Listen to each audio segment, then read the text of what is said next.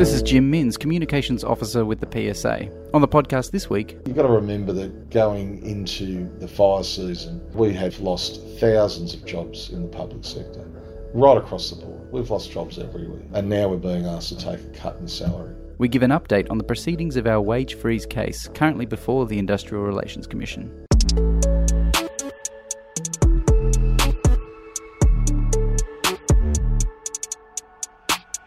Proceedings have begun in the Industrial Relations Commission on the PSA's wage freeze case, albeit via audiovisual link due to the COVID 19 restrictions for judicial proceedings. The PSA has submitted our evidence as to why we believe the arguments of the government are flawed in relation to the freezing of public sector wages. As the proceedings commenced, I managed to get comment from Industrial Officer Dylan Smith, who was watching closely, as well as General Secretary Stewart Little, and his concerns around some of the arguments presented to the Commission by the government.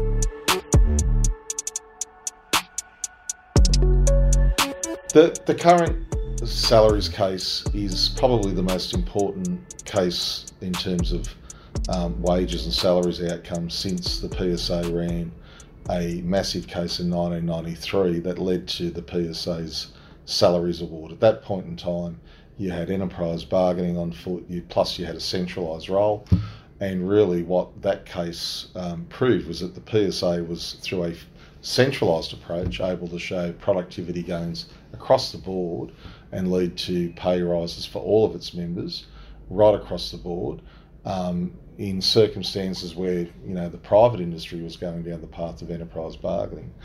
What history has shown is that enterprise bargaining has led to a massive decline in trade unionism and a massive cut in, in, in wages, particularly in the private sector. Um, more and more, that's what's happened, which is why at the last federal election they were moving to try and come to a more centralised um, approach, move away from what's really the American approach of this um, enterprise by enterprise basis. Where we're at at the moment is that after really, uh, you know, nine years of being having 2.5 percent um, thrust upon us, you know, where it was capped at 2.5, in circumstances where really um, the productivity in so many areas was was substantially more than that and also in circumstances where the then Premier Baird and his Finance Minister Pearce said, We are guaranteeing a minimum 2.5% pay increase.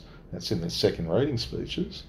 Um, you know, the government have now argued before the full bench that, oh no, oh no, we never meant that. It was up to 2.5%. So we really are at a crossroads now um, after almost a decade of having, you know, guaranteed 2.5%, being told, in our view, that it would always be a minimum of 2.5. You know, suddenly we're sort of starting to talk about productivity offsets and things like that. And also having to show productivity where, again, we're capped at 2.5. How can that be fair? How can it be fair if you show that your productivity is higher than that? They'll say, oh, well, we'll take that. That's great, but we're not going to reward you for that you'll get two and a half.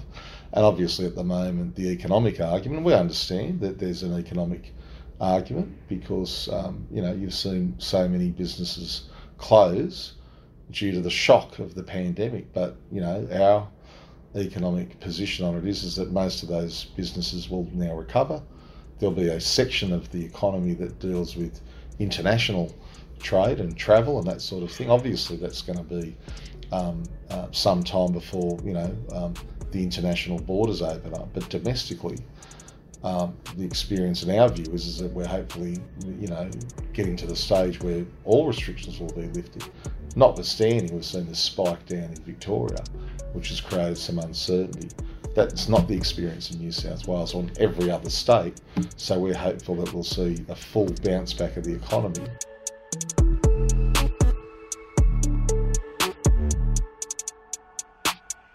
It's Jim Minns here, standing outside the courtroom. As of recording, it is Thursday, June 25, 11:45 a.m., and we've just lost our AVL feed. Level 11 of PSA House has been completely redesigned into a courtroom with restricted ac- restricted access and audio-visual link to the Industrial Relations Commission, where for the past few days we've been engaged in our wage freeze dispute. We're working to get it set up as quickly as possible. During a break in proceedings due to a technical malfunction in the audio-visual link with the IRC, I managed to get a word in with Dylan Smith, Industrial Officer here at the PSA. Yeah, look, it's obviously it's a long process, and, and the evidence that's being challenged uh, to a large extent is economic evidence. The PSA is very lucky to have had Dr. Andrew Charlton provide us with a very detailed economic response to the government's evidence, and so he's been on the stand all all yesterday afternoon and most of this morning under cross examination from the government just trying to explain, you know, the basis of our case, which is that the economic benefits of, of providing 2.5% wage increases to staff. The evidence that Dr. Andrew Charlton was giving was that there are different ways of measuring these things, and to a certain extent, economists are still learning more and more about how the economy is, is being affected during this crisis. It's not like a normal economic recession. Mm. It's, it's something different and unique. Mm. The benefit we've had in, in having Dr. Charlton is that he was an advisor to the federal government during the GFC. So he's got a very detailed knowledge of, of that background and, and, and how economies react to these sorts of issues. The strength and effectiveness of the union depends on you and your colleagues standing together. If you work in the New South Wales Public Service and the federal system, consider joining the PSA CPSU New South Wales. This movement is striving to make New South Wales and Australia a better place for all working people. United we bargain, divided we beg. Head to psa.asn.au forward slash join. Protect yourself and make a difference. A massive issue, which no one's talking about now, is, is making sure that corporate Australia pay their fair share in tax. Now, they may be questions for the government, but they should be questions being put by major political parties that operate at state and federal level. And that needs to be the, the really strong argument going forward. Shouldn't just be about, well, what um, sacrifices can frontline workers make, in, in our case. Shouldn't just be about, you know, what sacrifice they're going to make. Why aren't they looking to um, you know, the big end of town who have enjoyed, um, you know, decades of economic growth. Um, you know, in Australia, they, they, we didn't have a, a GFC. We, we sidestepped that completely. So they have had decades, and you, you've still got companies that structure their business in a way where they will not put back into those economies that they profit from. And in these times, we have to demand that they pay tax because those taxes could fund you know, the 20% of the jobs that were unfilled in the rural fire service. They could reinstate those jobs that have been cut, those frontline remote area firefighters in national parks. Um, they could make a huge difference to the vacancies that we see in child protection. Um, you know, they could you know, play a huge role in all those frontline jobs. You've got to remember that going into the fire season, we have lost thousands of jobs in the public sector, right across the board. We've lost jobs everywhere and now we're being asked to take a cut in salary.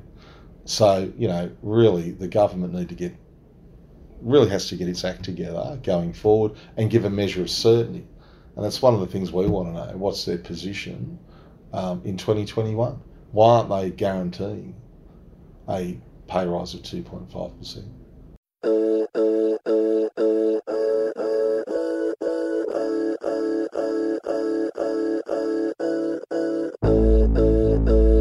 This is a weekly podcast, and you can subscribe to the PSA CPSU podcast on iTunes, Spotify, Google Podcasts, or wherever you get your podcasts. I'm Jim Minns. Thanks again, and you'll hear from us next week.